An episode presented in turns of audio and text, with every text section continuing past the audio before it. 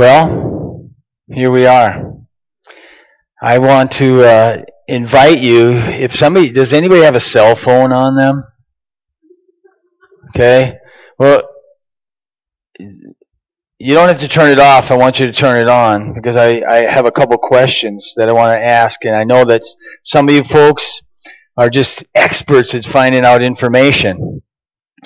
And it might be helpful this morning. I have a couple questions to ask us. What's Christmas? I mean, what's Christmas about? And let's just say, let's just say you were from a foreign country and you were visiting our country. And not that Christmas is unique to Minnesota or unique to America or any nation, in a sense. It's universal. But what if you just were walking around observing? What conclusions might you come to? I was in Mackintosh the other day, of all places. Who's been to Mackintosh? Okay. Well, just for your sakes, it's a little town up the road on Highway 2.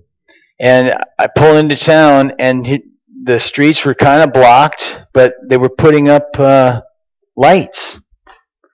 And I thought, wow, why do they do that in towns all over the place? Lights. So is Christmas about lights? There was a time in history when it actually was a festival of lights. And it came from the time of year it is to the sun solstice. Is at a certain time where we're changing from light to darkness, and the amount of light during the day to and the amount of darkness, and there was a celebration, Festival of Lights. What if you went to anybody been to Duluth? I heard that's a great place to go and see the lights. And you'd come over the hill, and if you came at the right time when it was dark, and lights, decorations. Anybody been downtown Bemidji lately? Decorations. They have candy canes hanging from the stoplights and things like that, right? So is Christmas about lights? Is it about decorations? How about music? Man, there's some beautiful music. Singing, caroling, concerts. I'm dreaming of a white Christmas. Some guy named... Yeah, there you go. Some guy named Bing Crosby, right? So music. Is Christmas about music? Christmas wouldn't be Christmas without shopping, would it? You been to the mall lately? They have these big signs up, I'm guessing, that say Christmas sales. And it's about deals and shopping and also spending. And what I was going to say is, if you had your cell phone, maybe you could look up something interesting about lights. What time of year do more lights go up than any other time of year, and how many lights, and who has the most lights on their property? You could look that up, right, on your cell phone. So if somebody did that, while I'm sharing a couple more thoughts, because now is a brief window where you can use your cell phone. But what about spending? I hear that people will wait all year long and save up some money to go into enormous debt at Christmas and to buy presents for people they never see and some people they don't even like, to please people they never see and they don't even like, and they go into deep debt. Is that true? I mean, could you look that up on your cell phone? Christmas debt? Just a thought. But... so spending, is there some day called Black Friday? Does that mean it's good or it's bad? Who knows what Black Friday is? Okay, what is it, buddy?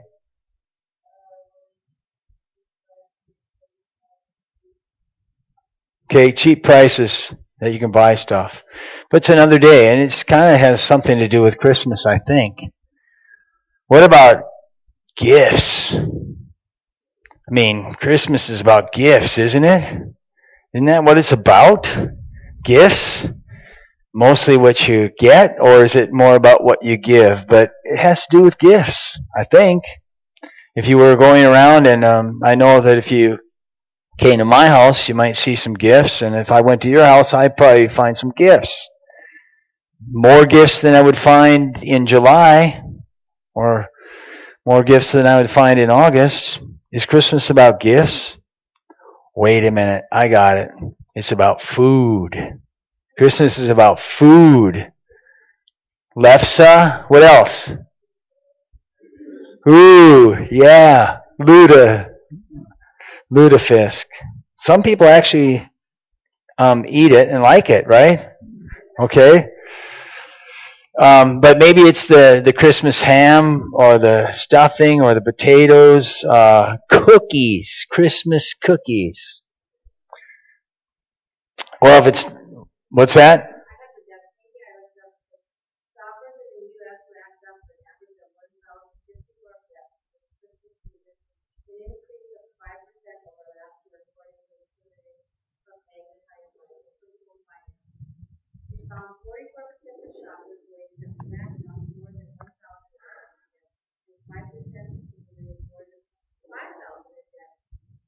Wow, so did you hear that?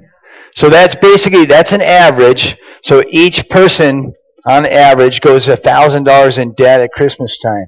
As if they weren't already in debt. Or I should say we. But I'm just saying.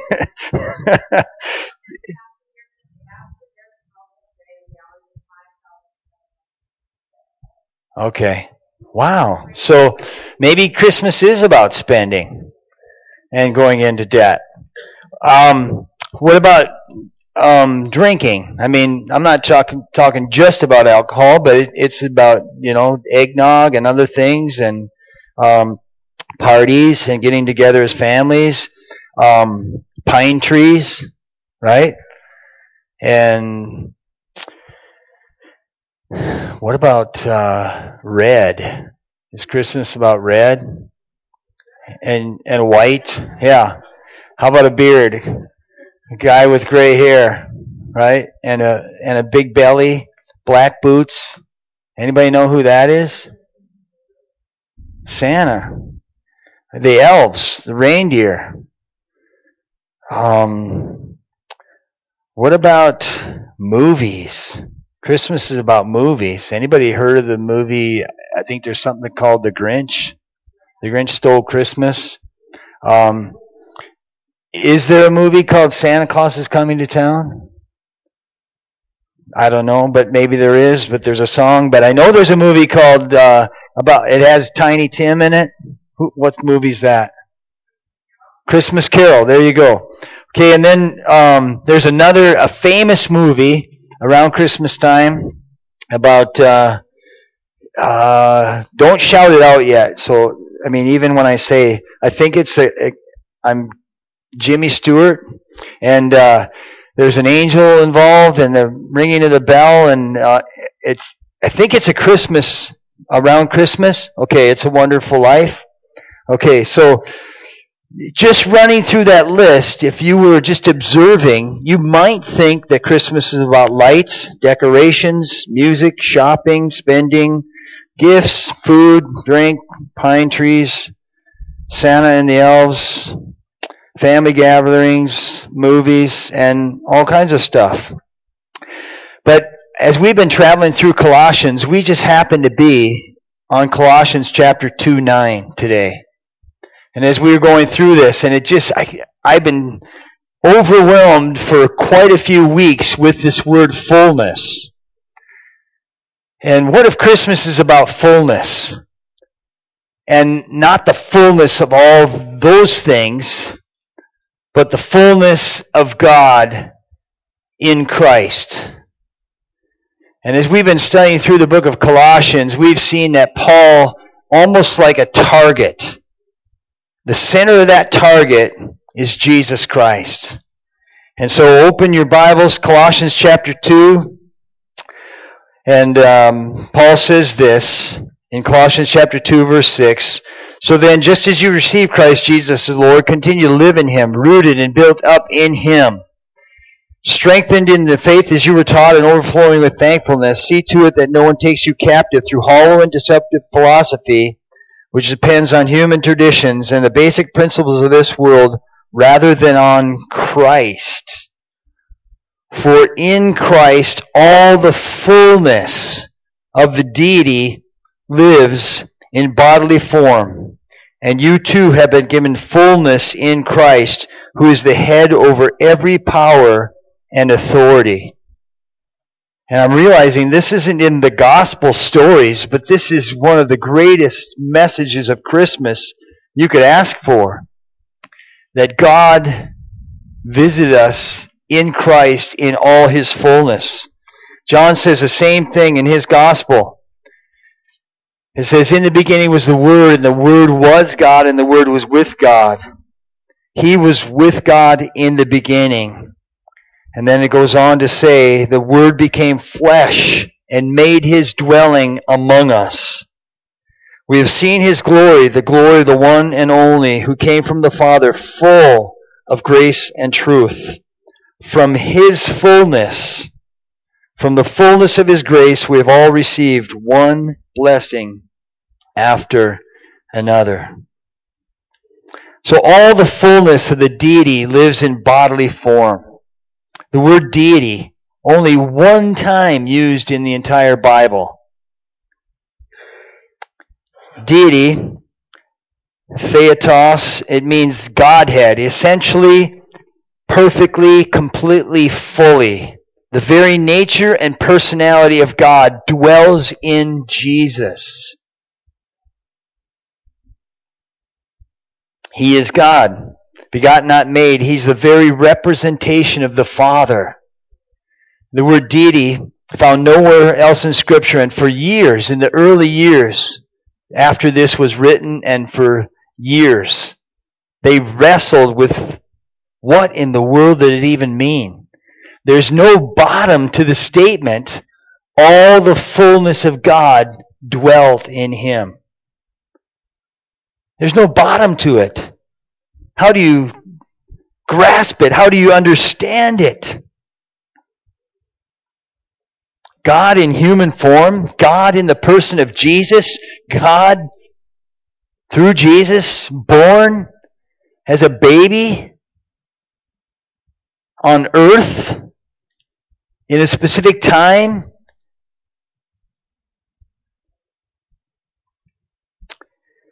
Paul wrote this to the Colossians because there was four main heretical theories in Paul's day going on about who Jesus was, who Jesus is.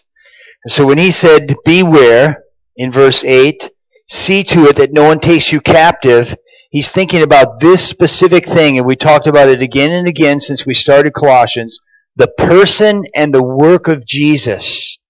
For in Christ all the fullness of God lives in bodily form. So there was four heretical things in Paul's day, heresies and theories that were going on. And we're not going into detail about each one of them. I'm just going to mention them. The Docetic theory, Docetism, that Jesus had no human body. The word Docetism means it seemed like. Because how could God suffer?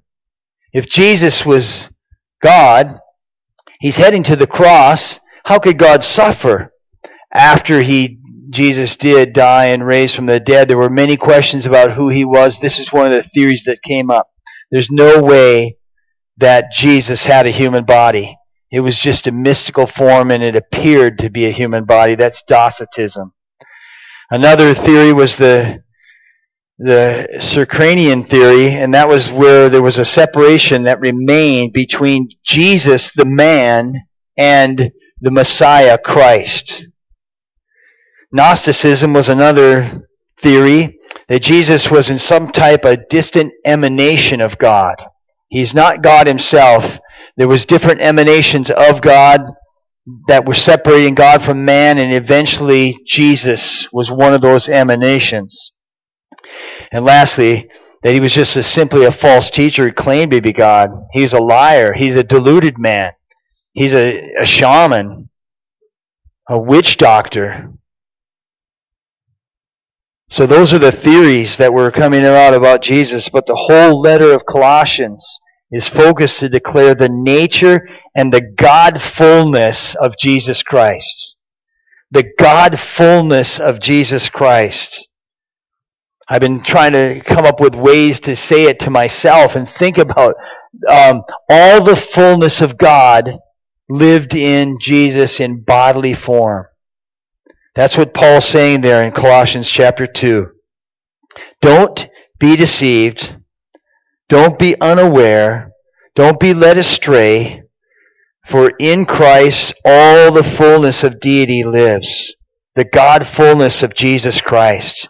Something to reconsider now during this season where we celebrate lights and decorations and food and trees and music and movies and Santa. That's all part of our culture. It's all part of our life. In a sense, if we put that in place of Jesus Christ, we're going to be led astray and deceived by all kinds of false teaching. The NIV, the New International Version here, it uses the word lives in this verse. It says, for in Christ all the fullness of the deity lives. Several translations use the word dwells. All the fullness of God dwells. The actual word in the Greek, you could translate it either one, but it's an intensifying preposition which shows permanence. It literally means to settle down and occupy. Emmanuel, God with us. That Jesus came, the Word became man and dwelt among us. To be at home, to dwell, to live in. A place so as to place in a permanent residence. The present tense signifies that Jesus has always been and will always be God and will never cease to be God. He wasn't God for a few moments while he was down here on earth, 33 years. He was God before, he was God then, he's God now. The third person of the Godhead, Jesus Christ. Paul said the same thing in Philippians 2:6. In speaking of Jesus, he said, who, being in the very nature God, did not regard equality with God something to be clung to or grasped hold of, but allowed himself to become a servant, taking the very nature of a servant, being made in human likeness. God was and is God in Jesus. He took on human form to come among us, representing God to us and us to God. Think about that. He came for us to represent us to God and God to us. And Jesus said things like, if you've seen me, you've seen the Father. I am the way and the truth and the life. I'm the resurrection and the life. I'm the door. I'm the gate. I'm the good shepherd. And he kept pointing to his Father. And here it tells us that for in Christ all the fullness of the deity lives in bodily form, and you have been given fullness in Christ. Spurgeon wrote that in Christ we enter into fullness and completeness of life, both materially and spiritually. He goes on to say, everything then must be in Christ if all the fullness of the Godhead dwells in him. Why do you want to go anywhere else for wisdom? All the fullness of wisdom and knowledge is in him. What can you find by going anywhere else? For in him dwells all the fullness of the Godhead bodily.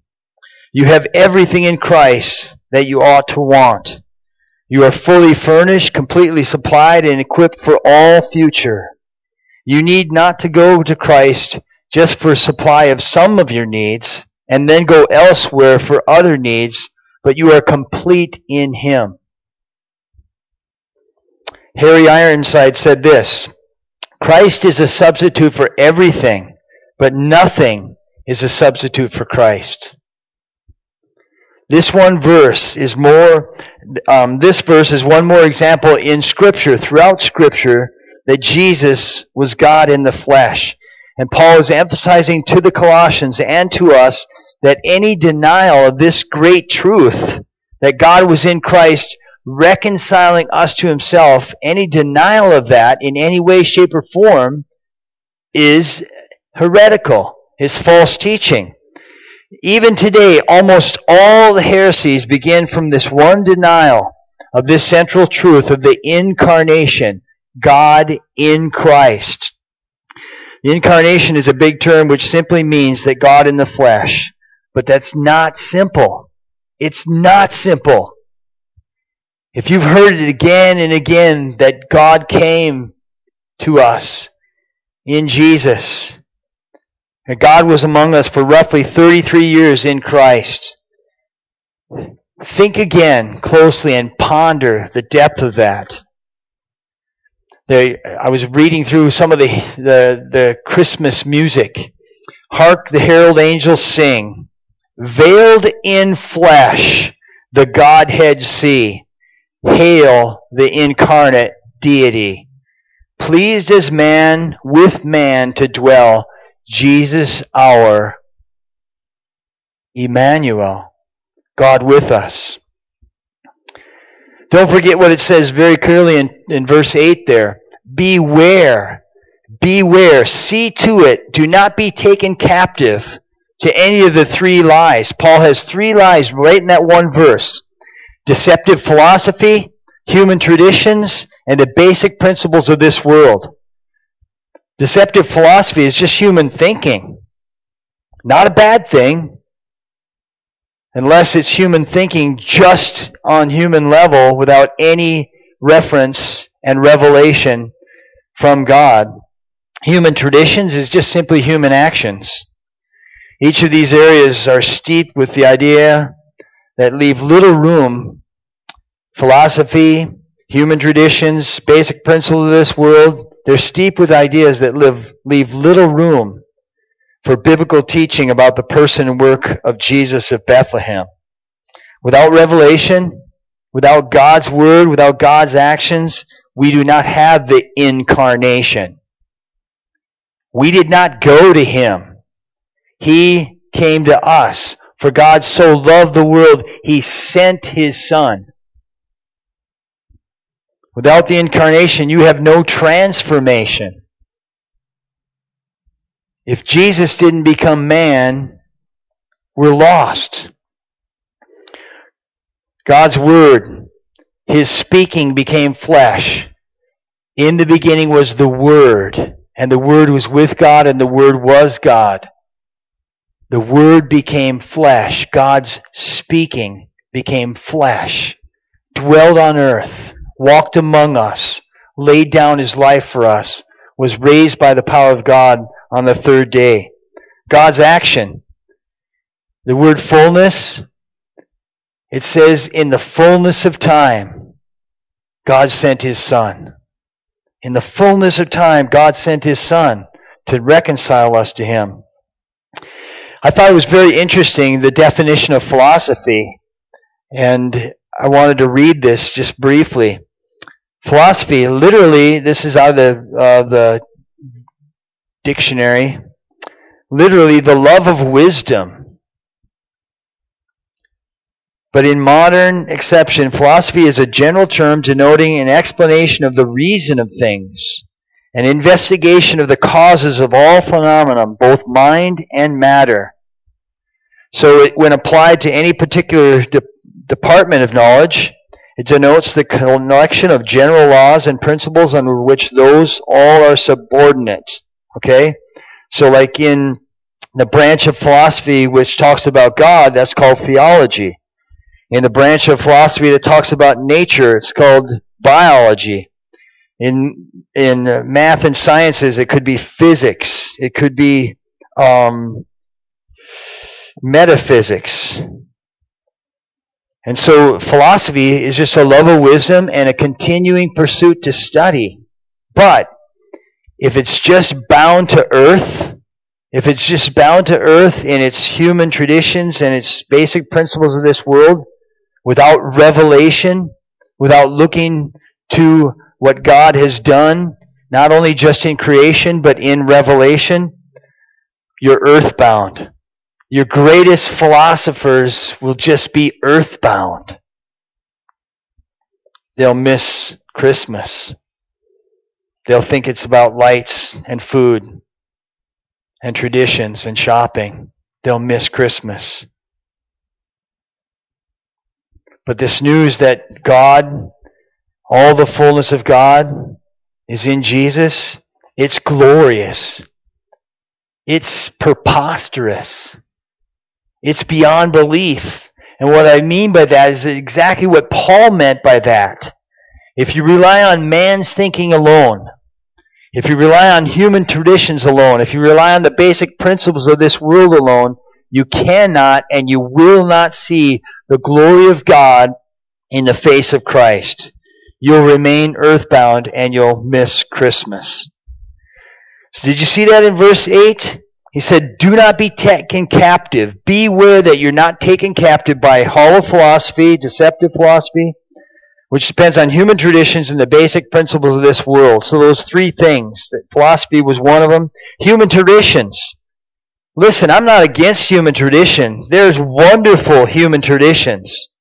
But some of the oldest human traditions, think with me, what are some of the oldest human traditions? And human traditions are basically just human behavior. Before you leave Genesis chapter 4, you have unfaithfulness, unthankfulness, greed, covetousness, deceit, lying, blaming, cover-ups, and murder. Human traditions. Like I said, some of them are wonderful. But there's also other human traditions that just aren't so great. Beware of human traditions. They can deceive you. The basic principles of this world.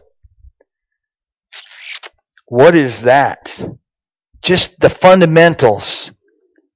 Earth, water, fire, air, naturalism, materialism. Since there's no God, we're our own God. The basic principles of this world is you don't get off the planet. This is all there is. We are our best hope. And beware of the basic principle of this world. The philosophy and human tradition and the basic principles of this world will not address the human situation in its fullness, in its completeness. You'll miss the truth that God has come among us. You'll miss the truth that He has done something about the human dilemma, the human problem, the human tragedy. And if you're not aware of the human tragedy, just pay attention to the news for a few minutes. And start asking yourself questions. How do we fix this? What's going on? The human problem, the human dilemma, the human tragedy is the fact that we've rejected God. We've replaced God. We put ourselves in His place. We put ourselves first. We even use His birth as another excuse for self-indulgence. Right? We use the celebration of His birth. And everybody knows He wasn't born on Christmas, December 25th. That's not a problem. We're celebrating the birth of the Savior, God's Son sent. But we turned it into indulgence. In the fullness of time, God sent His Son. God's revelation, the Word became flesh. The Word became flesh and dwelt among us. There's no bottom to that. Ponder it. It's mind-blowing. 2 Corinthians 5, as I wrap this up, 2 Corinthians 5 says this. And I'm going to read from verse 18. All this is from God, who reconciled us to Himself through Christ and gave us the ministry of reconciliation, that God was reconciling the world to Himself in Christ, not counting men's sins against them. That's good news. That's Christmas. God's revelation that the Word became flesh, that in Christ all the fullness of deity, all the fullness of the Godhead, God's action, He reconciled us to Himself through Christ, even while we were still sinners. It's mind-boggling. Apart from God's saving grace, how can you grasp that? How can you understand what God has done and why He has done it? That's Christmas. That's the gospel. That's the greatest gift ever given. That God so loved the world that He sent His Son. The Son of God is the gift of God. If that's not enough, look at what verse 10 says. Colossians chapter 2, verse 10. It says, and you have been given fullness in Christ. If nothing else today, I hope that there's some hunger in your heart for fullness. And you say, where can I find fullness? Where is it? At least give me some taste of it before I face death. Where's this fullness? Other versions say, in Him you have been made complete. If this is so, my first question, my first observation is, so why are we so empty? Why do we need anything else? Many times I feel complete, like a complete flop. So what does it mean? All the fullness of the Godhead lived in Jesus in bodily form, and you too have been given fullness. This is a deep and profound truth. Here's how some of the other translations say it. So you have everything when you have Christ. You have everything when you have Christ. You are filled with God through your union with Christ. Here's another translation. You have been given full life in union with Him. Another one. Moreover, your own completeness is only realized in Him. Another one says, and you are in Him, having been completely filled full with the present result that you were in a state of fullness. You are already ready for the voyage. You are ready for the voyage of life in Him. So have been made complete. The same idea that the NIV uses when it says you have been given fullness. Fullness and complete. Same idea, same word. Have been made complete. Have been given fullness means full, filled, complete. One of the implications of that is being filled in such a way that you're controlled by whatever fills you. In Christ, there's no deficiency. The believer in Christ has no deficiency. In ourselves, indeed, we are filled with deficiency. Part of the beauty of the gospel is every day when I wake up and there's still death on the earth. There's still decay. There's still pain. There's still sorrow. You know why?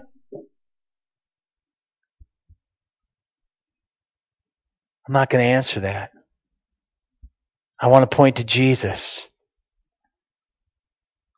He so loved the world that He sent His Son into this desperate wreck of a place. He came for us. He came for us. He came for you. He came for me. In Christ, who is fullness, there's no deficiency.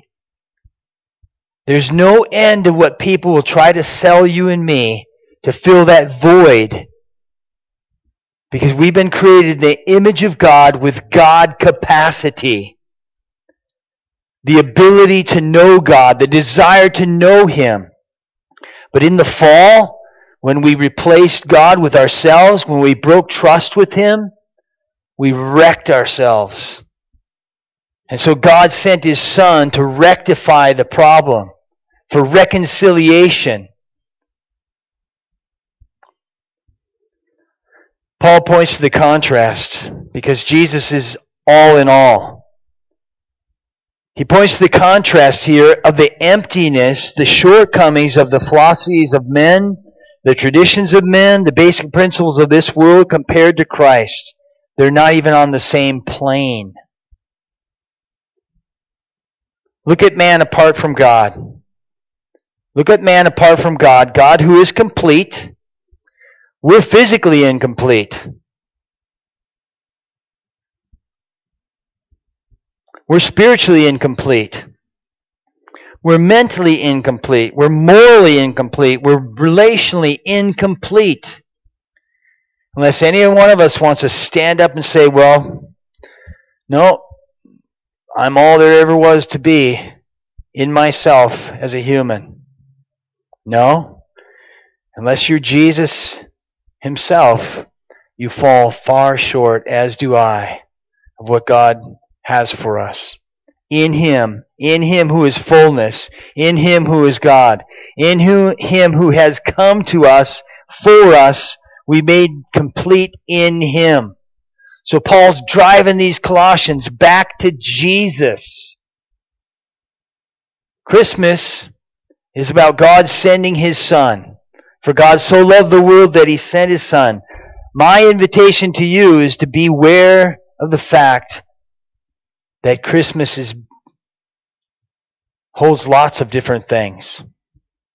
Lights, decoration, food. And they're good, but they could be the enemy of the best. They could distract us from His glory, of seeing the glory of God in the face of Christ, the fullness of God in whom He sent, so that whenever we would believe, we would not perish, but have everlasting life. He's come for us, this Messiah. He's come for us.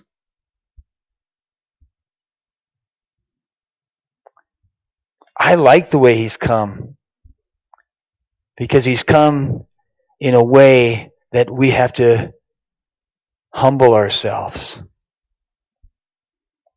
One day He'll come, and it says every knee will bow and every tongue confess. I'm not sure that's going to be voluntary. Right now, while you're still breathing, it's voluntary to accept Him or reject Him. Accept Him or reject Him. Acknowledge who He is and what He's done, and why at times your heart weeps and breaks, and why your heart also at times leaps for joy and hope. There's got to be more than this. There's got to be more than this. For God so loved the world that He sent His Son, that whosoever believe in Him would not perish, but would have everlasting life. Let's pray. Father, we're thankful that You sent Your Son. Lord, I pray that again You would just open our dark eyes and our dull hearts. That You would open our ears so that we could really hear the message. That we could see the message. The celebration of lights. You are the light. Music is a gift that You give. Everything we have comes from You. Father, we are grateful and thankful for this season. We're thankful for Christmas. We're thankful for the Christ in Christmas. We're thankful for the reason for the season. And to celebrate as those first folks did, when they heard the good news, behold, I bring you good news of great joy. A child is born. He is Christ the Lord. He has come to save His people from their sin. God with us, Emmanuel, God in Christ. It's in Jesus' precious name we pray. Amen.